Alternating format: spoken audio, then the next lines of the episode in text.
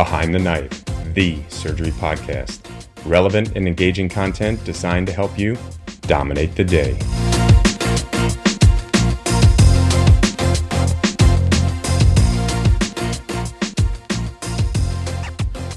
Behind the Knife would like to sincerely thank Medtronic for sponsoring the entire 2023 ABSITE podcast series. Medtronic has a rich history of supporting surgical education, and we couldn't be happier they chose to partner with Behind the Knife. Their sponsorship goes a long way in supporting us as we develop exciting new content. As surgeons, we know and love Medtronic for their trusted brands like the Signia, Tri-Staple Smart Stapling Platform, and Ligasure Vessel Sealer. But Medtronic's impact extends well beyond the operating room. Medtronic's mission is to engineer the extraordinary. And with 90,000 plus people in over 150 countries, Medtronic is committed to accelerating access to healthcare technology, advancing inclusion, diversity, and equity, and protecting our planet. Learn more at medtronic.com. All right, welcome back. It's ABSITE 2023. As always, Behind the Knife is ready to help you dominate the exam with our 30-episode ABSITE Review series and our ABSITE Review book. We also want to share with you what's up next for Behind the Knife. 2023 is going to be a banner year. We are investing big time in our platform, and we are currently working on a brand new website and accompanying iOS and Android apps. The website and apps will include tons of useful features and will make it easier to access all of the exciting new content we are making. Speaking of content, we are expanding our oral board review resources with a general surgery oral board review book, and oral board audio review courses for vascular surgery, colorectal surgery, and surgical oncology. We're also almost finished with an incredible new trauma video surgical atlas. This will include 24 beautifully shot and edited trauma video scenarios, many of which have never been captured on video before. For students, we are creating a comprehensive resource designed to help them dominate their surgery rotation. This is no small project and includes written content, original illustrations, audio, and video. We've also created our very own suture kit and knot board with high-quality instructional videos for right and left-handed learners. Finally, we are well underway with a full makeover of the ABSITE Review series and book, both of which will be ready before the 2024 test. Be sure to follow us on Twitter and Instagram, and please leave us a review wherever you listen to your podcasts. If you want to learn more, visit behindtheknife.org. Now, take a deep breath. You've got this. All right, colorectal part 2 for the ABSITE and the boards. This is a huge topic. We've broken it up into 2. We're just trying to give you those key recommendations and those big topics that are going to help you out with the boards. Obviously, any one of these could be a podcast on their own. So let's keep rolling with it. So let's move on to our inflammatory bowel diseases. So let's start with ulcerative colitis. Woo. What is ulcerative colitis and who does it affect? Yeah, so UC is a chronic inflammatory condition. It affects the rectum and extends proximally. The key is that it spares the anus. It's a mucosal-based disease. It's contiguous. And some characteristics that it has, it develops crypt abscesses and pseudopolyps. Yeah, so there's a lot of the energy goes into really distinguishing ulcerative colitis from Crohn's disease. So those are kind of the, those buzzwords, those key things that is characteristic of ulcerative colitis, inflammatory condition from a rectum, extending proximally, mucosal, contiguous, crypt abscesses, pseudopolyps are all things that are characteristic. What are some keys to management? Yeah, so most cases are managed medically with 15 to 30% of patients eventually requiring surgery. The mainstay for acute flares is steroids. And then for maintenance therapy, you want to use mesalamine or infliximab if resistant. Yeah, so it's kind of a stepwise approach. Steroids, obviously, for your acute flares, mesalamine maintenance, adding infliximab later for more resistant diseases. Kevin, what are some surgical indications for ulcerative colitis? So some surgical indications. So patients that do not respond to medical management, so medical intractability, they're on high doses of steroids and immunologics, and they're still not getting better, or they just don't want to be on those medications. This would be an indication. Malignancy or any kind of polyps helps with dysplasia would be an indication. And then other complications such as stricture, perforation, or fulminant/toxic colitis. Okay. And you mentioned medical intractability. What do we mean when we say medical intractability for Crohn's disease or for ulcerative colitis?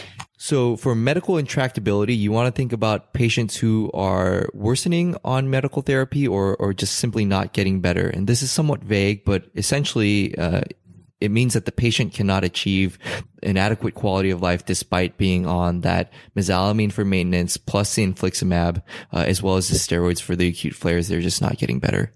Additionally, as a separate component that's a big key is any amount of growth failure in children. That's another indication for medical intractability. Yeah, like you said, it's somewhat vague. The growth failure in children, that's definitely a big one. Patients who aren't getting better despite maximal medical therapy, or the risk of chronic medical therapy isn't tolerated. Obviously, you can't keep somebody on steroids forever. There's side effects to that. Another one would be the disabling extraintestinal manifestations that may respond to colectomy, such as your arthropathies, erythema nodosum. Kevin, what about those hepatobiliary manifestations? Do those get better with colectomy or not? The hepatobiliary manifestations generally do not get better after colectomy. Right. No, the hepatobiliary are the ones is the one that does not get better after performing a total abdominal colectomy. So that's an important one to know. Which is primary sclerosing cholangitis. Correct. So we talked to me a little bit about, we mentioned earlier that malignancy would be an indication for a procedure in a patient with ulcerative colitis. What's the association between colorectal malignancy and ulcerative colitis? So ulcerative colitis does purport an increased risk of developing malignancy later on. And this is why Kevin mentioned any degree of dysplasia even is an indication for a surgical removal. So for surveillance, the unique recommendations are essentially any patient with extensive colitis that's proximal to the splenic flexure. You want to do endoscopy after 8 years of disease and then every 1 to 2 years following that. When you do these endoscopies, make sure you do 4 quadrant random biopsies at 10 centimeter intervals throughout the disease segment of the colon, along with any directed biopsies of suspicious lesions. Yep, that's very important. Those are your surveillance recommendations for ulcerative colitis in patients who have pancolitis, so proximal to the splenic flexure. After 8 years of disease, endoscopy every 1 to 2 years, your 4 quadrant random biopsies. Kevin, what if you see, we mentioned it briefly, but what if you see high-grade dysplasia on your surveillance biopsies? That would be an indication for a colectomy. Yep, and specifically, not just colectomy, what's the specific operation you need to do in that? A total proctocolectomy with or without an IPAA. Right, not just a colectomy, a total proctocolectomy for high-grade dysplasia under surveillance biopsy for ulcerative colitis, proctocolectomy. Okay, so let's move on to some of the different surgical treatments for ulcerative colitis. So, let's say you're in an emergent setting. So, your toxic colitis, your perforation in a patient with UC, what's your procedure?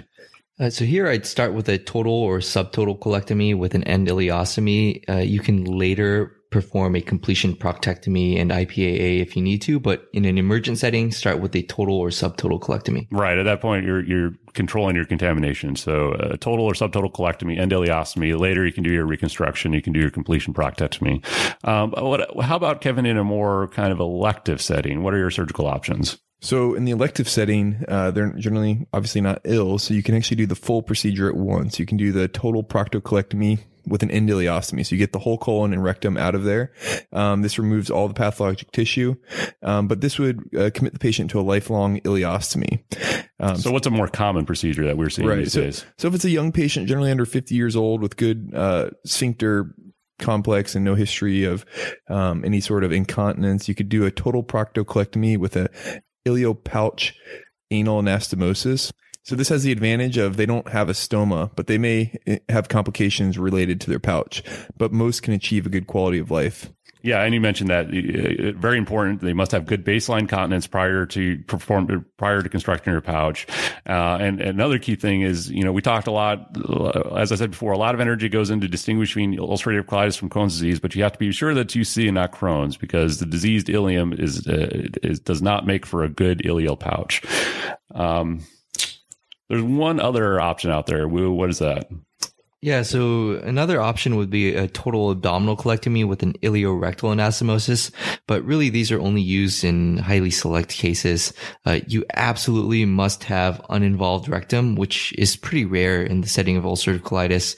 And the rectum is still at risk for ongoing disease and cancer, so you need specific annual surveillance for the residual rectal cuff. Yeah, so I think the most common, I think the answer on the test is generally going to be the total proctocolectomy with IPAA. As long as you have, it's a good option for that patient. As Kevin said, they had good continence or younger patient, that type of thing. Certainly these others are options, but that's going to be your most common procedure you're going to see. Okay, so let's move on to Crohn's disease. So Wu, how do we distinguish ulcerative colitis from Crohn's? What are some key characteristics of Crohn's disease? So again, Crohn's disease is chronic, but the key differences are it is a transmural inflammation. It's segmental, so not continuous like UC was. There's a characteristic creeping fat. And then there are several different phenotypes that you want to keep in mind. So there's an inflammatory variant, there's a fibrostenotic variant, and there's penetrating. And these can also overlap and change, but overall 3 overarching phenotypes. So, Kevin, what are some extraintestinal manifestations of Crohn's disease? So, commonly you can see arthritis and arthalgias. You can see megaloblastic anemia. And the reason for that is they have difficulty with absorption of B12 in the terminal ileum because it's chronically inflamed. You can see uveitis. And then the kind of board answer is erythema nodosum. Okay. And so how about what's medical management of Crohn's disease? It's similar to UC, but just let's restate it just so we have it down.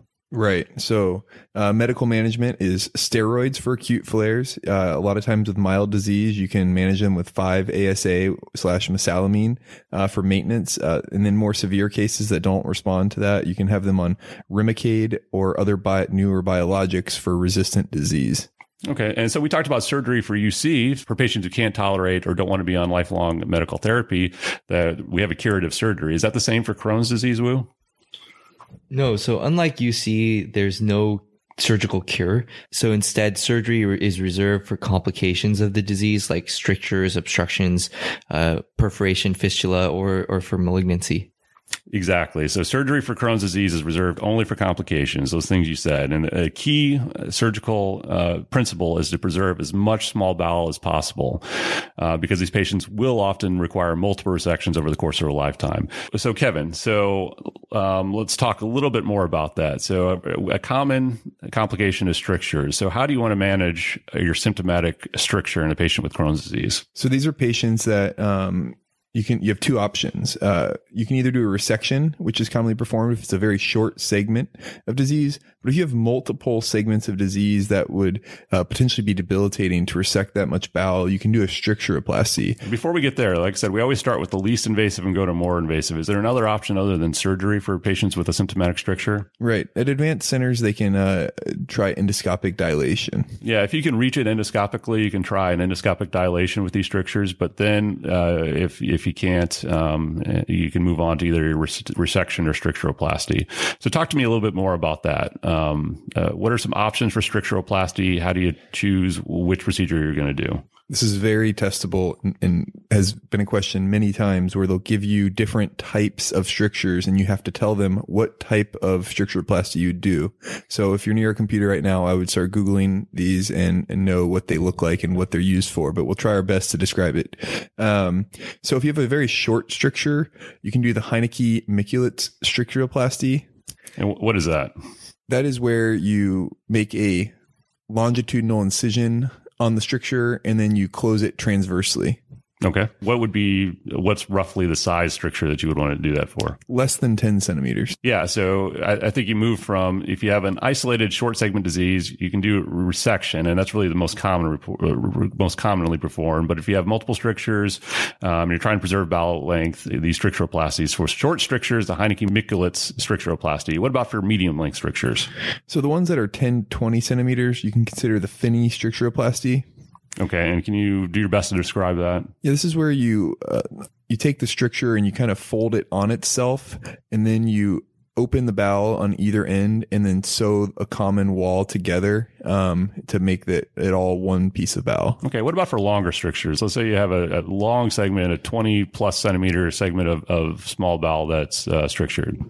So this is kind of similar to the Finney stricturoplasty. It's sometimes called a side-to-side isoperistaltic stricturoplasty. Yeah, I'm not going to make you try and describe that one. But again, like Kevin said, I would start Googling this if you're near a computer, just so you have an idea in your head of what these look like and what your different options are. Okay, so what are some other kind of key?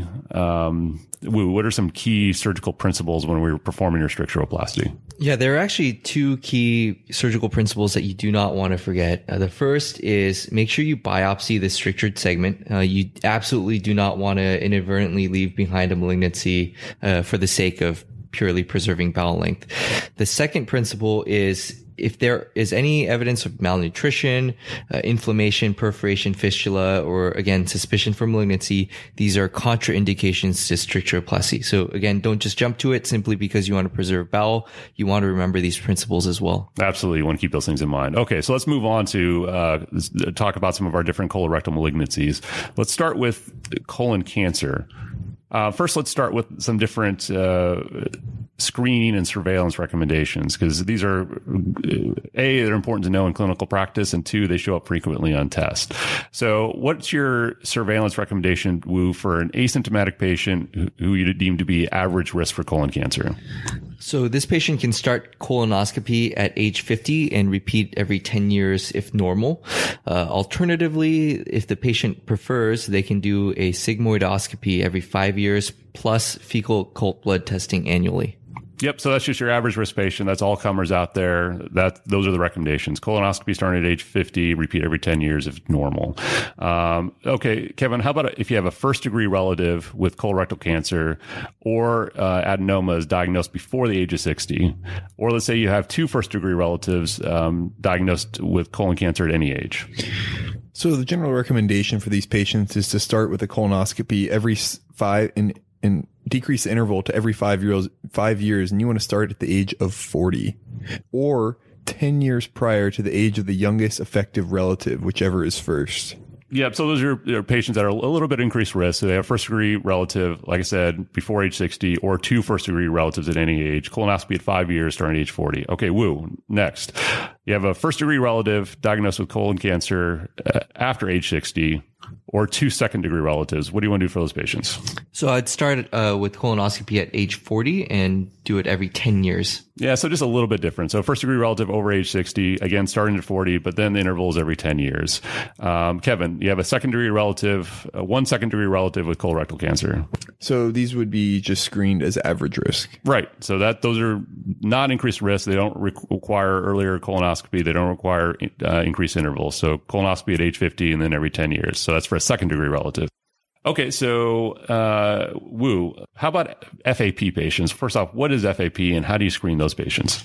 So FAP is familial adenomatous polyposis. For these patients, you want to start very early at age 10 to 12, and you're going to do an annual sigmoidoscopy.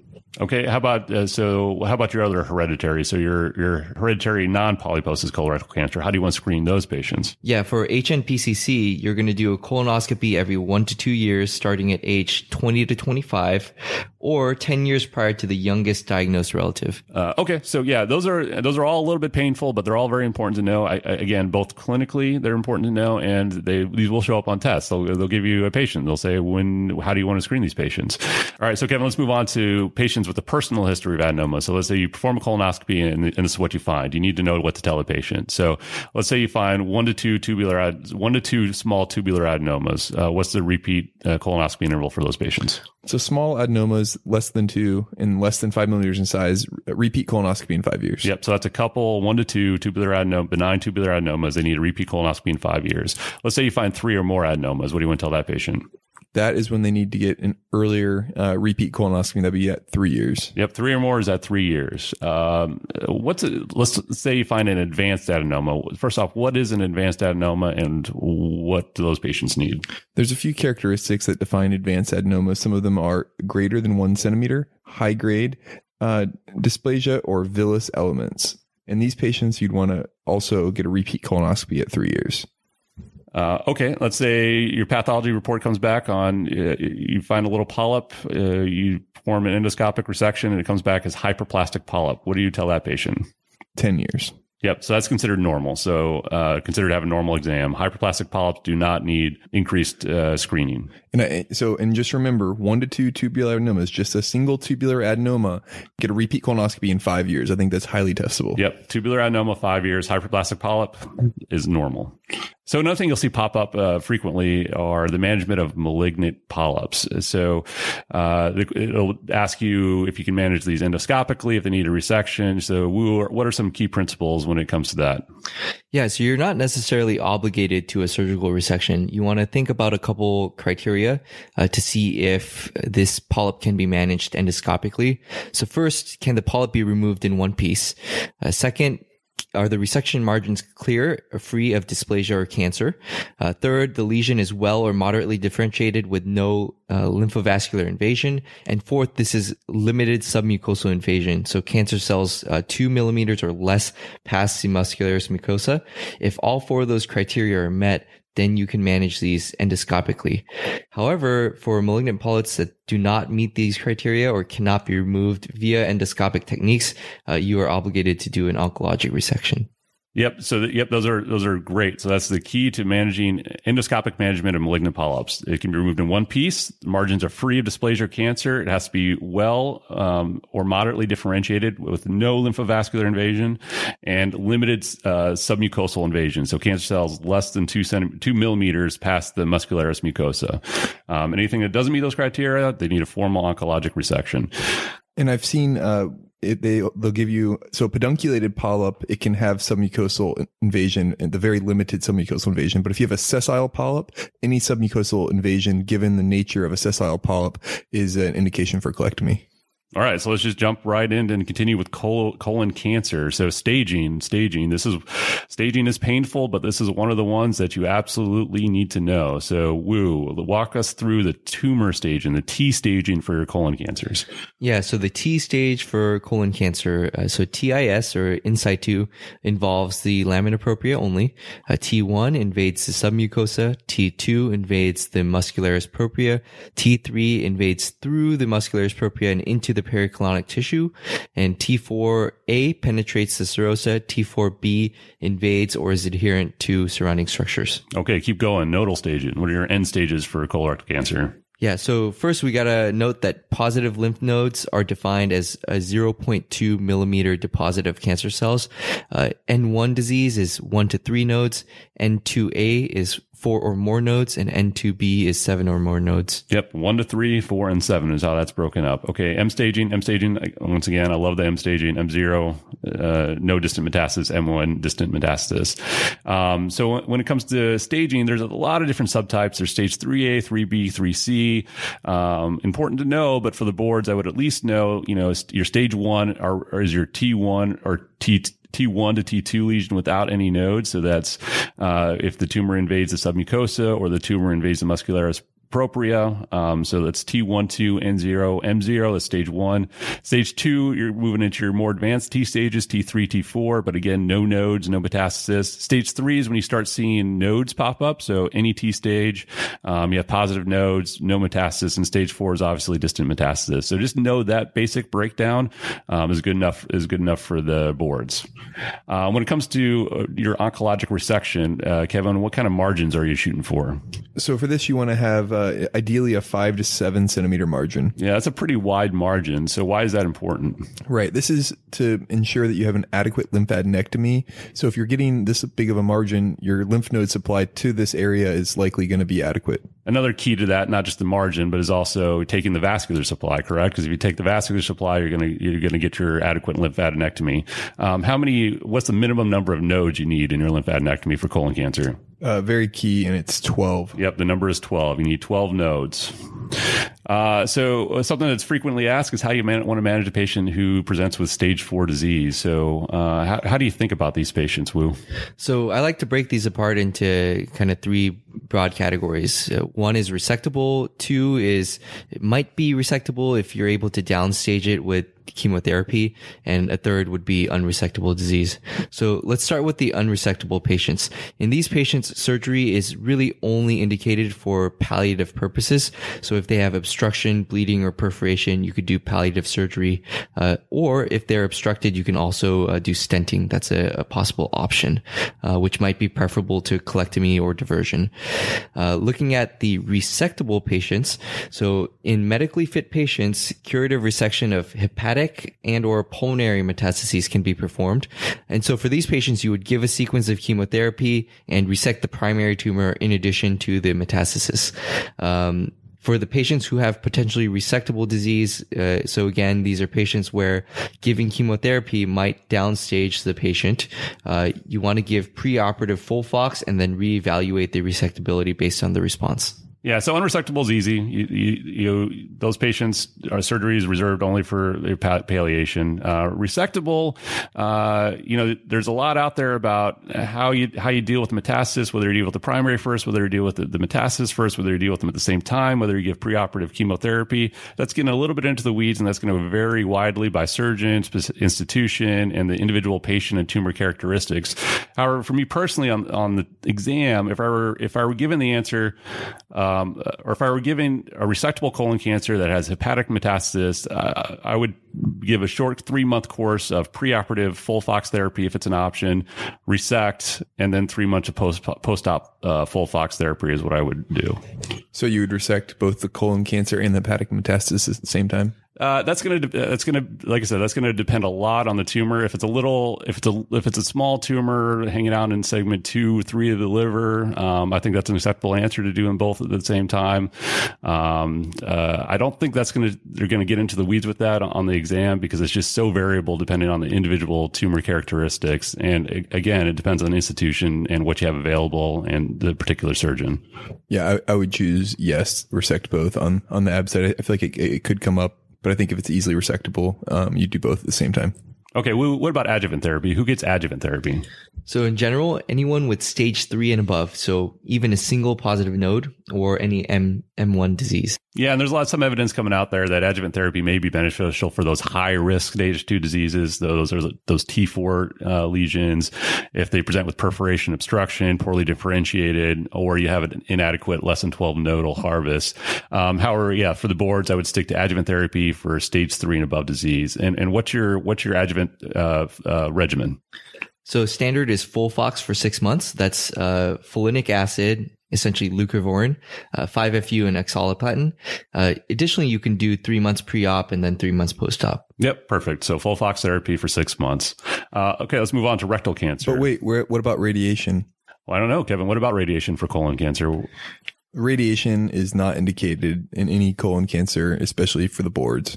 Yeah, for colon cancers, you want to stay away from radiation. We're going to get into radiotherapy for rectal cancer here in a couple of minutes. So that's a perfect segue into our rectal cancer discussion. So, Wu, how do you want to approach these patients, these rectal cancers? How do you want to work them up? Yeah, so preoperatively, you want to get labs to include a CEA level. You want to do a rigid proctoscopy to gauge the level of the tumor. And then you want to do a CT with chest, abdomen, and pelvis for complete staging.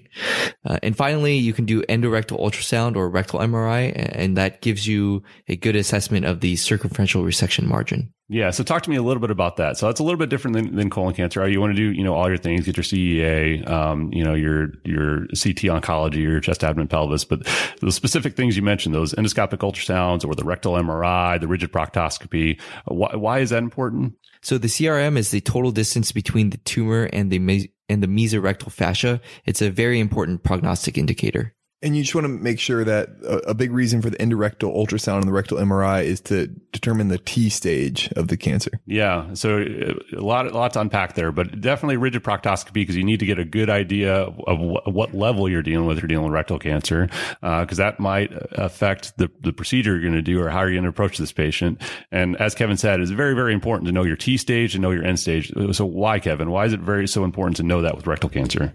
It will determine what type of therapy they get, whether neoadjuvant versus surgical upfront. Yeah. So who gets neoadjuvant chemorads in rectal cancer? So locally advanced tumor of the mid or distal rectum, T3 or greater, or any node positive disease will definitely get neoadjuvant. Yep, that's what you need to know for the board. So T3 disease or any end disease gets neoadjuvant chemorads. And what's your chemorad regimen? So this is where you're going to get 5,000 gray of radiotherapy delivered concurrently while they are undergoing 5FU chemotherapy delivered over 5 to 6 weeks. Yeah, 5,000 centigrade concurrently with 5FU over 5 to 6 weeks. And then when do you want to perform your resection after neoadjuvant therapy? Generally 2 to 3 months after they finish this neoadjuvant therapy. And I think it's important to note that the 5FU is actually a sensitizer for the radiation, is some things that I've seen come up. Oh, perfect. Good point. So, okay, let's start talking about some surgical management of rectal cancer. First off, Wu, you'll hear about local excision for rectal cancer. When is local excision an option? So in select patients who have T1 lesions without high-risk features, so these are well to moderately differentiated lesions with no lymphovascular or perineural invasion, less than 3 centimeters in size, and less than a third of the circumference of the bowel lumen. Yeah, so T1 lesions, no lymphovascular or perineural invasion, well to moderately differentiated, less than 3 centimeters, less than 1/3. It needs to be all of those things before you even consider local excision. So what's the big drawback of a local excision? The biggest drawback is that you're not able to pathologically examine the regional lymph nodes. Yeah, exactly. And so that's why, having a frank discussion with the patient is important with this. So they need to be able to understand that there's up to a 20% local recurrence rate after a local excision for a T1 lesion.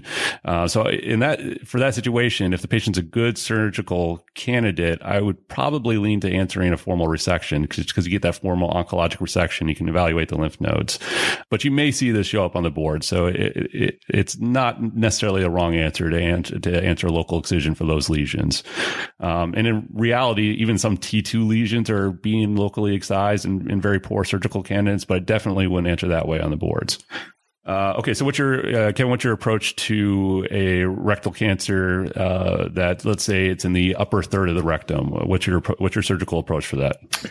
So these, you're going to be able to preserve their rectum and their continence. And so you're going to be able to do a low anterior resection, focusing on a quality mesorectal dissection with a 5 centimeter distal margin. Yeah. So you want a tumor specific mesorectal excision with a 5 centimeter margin and an ethmosis. Okay, good. How about, Wu, if it's in the mid to lower third of the rectum? Yeah. So this is where you start to get into that zone where, a LAR may not be possible and you may need to think about APR, but, you're still going to do that total mesorectal excision as part of an LAR or an APR. And with the TME, you're going to get 2 centimeter distal margins ideally, but if it's really distal, even 1 centimeter is okay. Yep. So for your lower rectal cancers, you really need that total mesorectal excision as part of either an LAR or an APR. With your total mesorectal excision, 2 centimeter margins is if ideal. If you're really encroaching on that sphincter, 1 centimeter is okay. But certainly if you can't get that margin, the patient needs an APR. Okay, so Kevin, for adjuvant therapy, who gets adjuvant therapy and what's your regimen? So it's similar to colon cancer, and you're going to use FOLFOX again, and you want to give adjuvant therapy to patients that have stage 3 or greater who did not receive neoadjuvant therapy.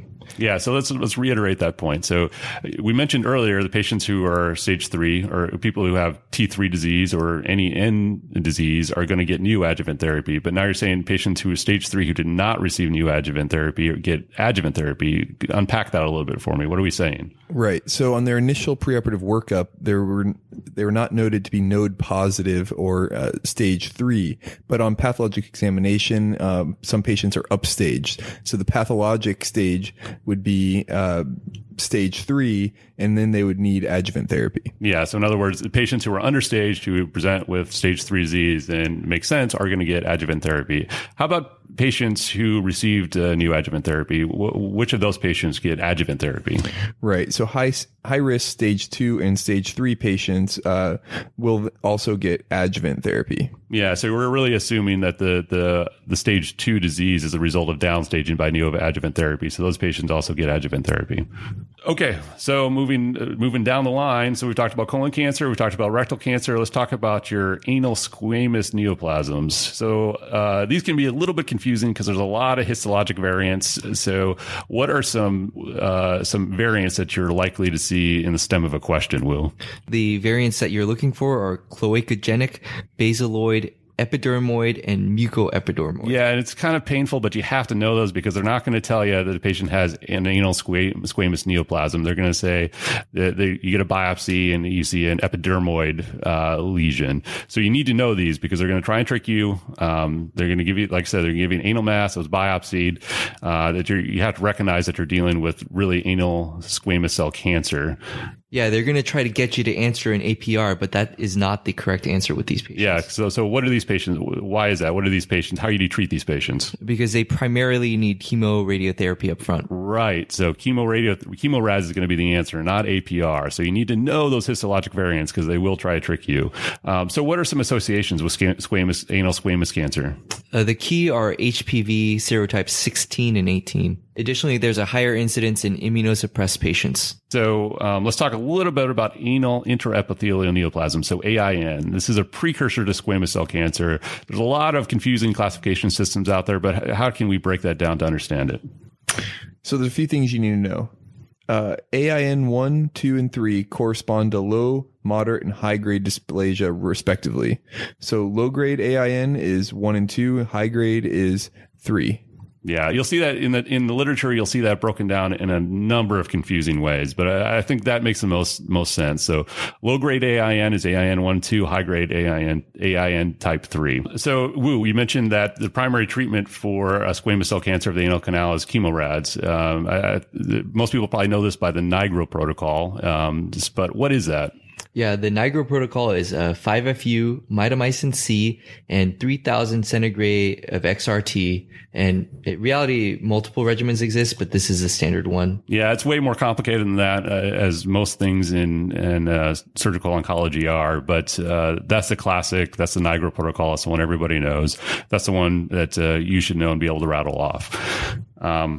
Okay, so we say you don't treat these patients with APR, but let's say you treat them with the Nigro protocol or some variant, and they have either persistent squamous cell cancer after treatment, or let's say they have a recurrence. How do you manage those patients? Yeah, these patients you would need to do an APR. Yeah, so those are the patients that get a salvage APR. Okay, so when we talked earlier about how important it is to know your anal rectal anatomy, we talked about the anal margin. So what defines the anal margin, Wu? So that's going to be 5 centimeters extending radially from the mucosquamous junction. Okay. And so let's say you have a squamous cell cancer of the anal margin. Do those patients get the Nigro protocol, or how do you treat those patients? No, you can actually treat these like a skin cancer with wide local excision. Correct. So once again, just important to know the anatomy. Those are the ways that they're going to try and trip you up when it talks about squamous cell cancer of the anal canal. What about treatment of, like, Kevin, you broke down that low-grade AIN, that high-grade AIN. How do you want to treat those patients? So overall, it has a low rate of conversion to squamous cell cancer, but it is higher in immunosuppressed patients.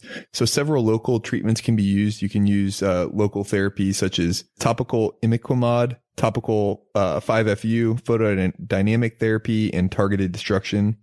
But probably most important part of any of these treatments is close clinical follow-up with surveillance every 4 to 6 months. Yeah, it's really hard to predict which one of those. We know there's a higher conversion rate in patients who are like HIV patients or patients who are immunocompromised. Overall, though, it's a pretty low conversion rate. There's a lot of local therapies out there. There's not a whole lot of evidence favoring one over the other. And probably, like you said, the most important thing is the close surveillance and being on a close surveillance regimen to document any of those conversions. Right. In high-risk patients, these are kind of the patients you do what they call the anal pap smear. Jason, what about melanoma in the anal canal? So anal melanoma is not uncommon. So those patients are treated typically with a resection, so an APR.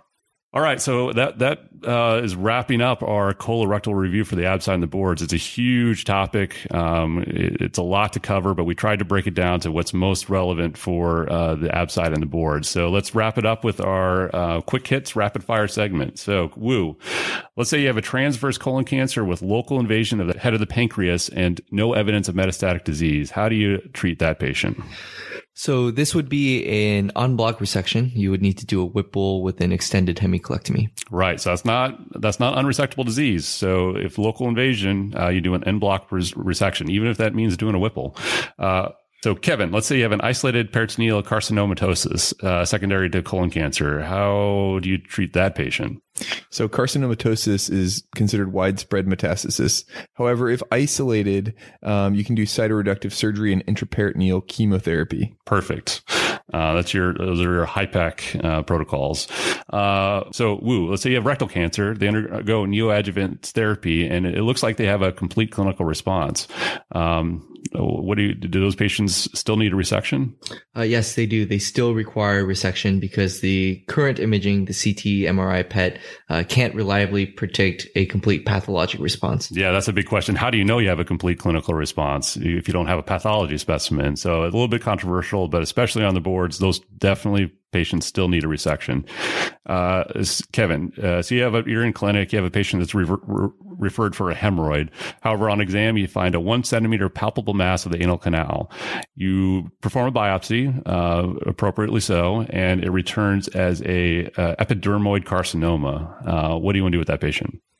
For this patient, I would do primary chemoradiotherapy, such as the Nigro Protocol. This is a variant of squamous cell carcinoma. Yep, that's why you have to know those different histologic variants, because that's the way they're going to ask that question. An epidermoid carcinoma or basaloid or one of those. And you have to recognize that's squamous cell, and that gets chemorads, not a resection. Woo.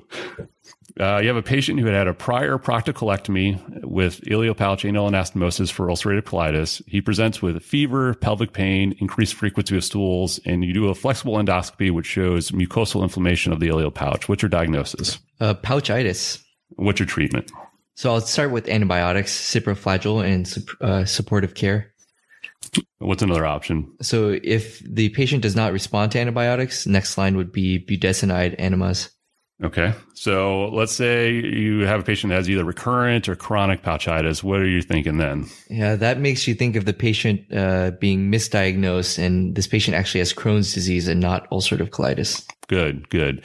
And what about for your patient that has refractory pouchitis and it's just not getting better, or they just can't live with it anymore? What do you sometimes you have to do with these patients? That would warrant a pouch excision and ileostomy. Right. Sometimes you have to think about taking your pouch down, and maybe the patient's quality of life would be better with an endoileostomy. That's certainly a difficult decision. Kevin, so during a laparoscopic exploration for presumed acute appendicitis, your appendix appears normal, but the TI looks inflamed. What are you thinking then? So this patient has likely Crohn's disease, but if the cecum is uninvolved, I would do an appendectomy to prevent future diagnostic confusion. If the cecum is inflamed, I would leave the appendix in place. Either way, treat medically for acute Crohn's flare. Yeah, so that common comes up. And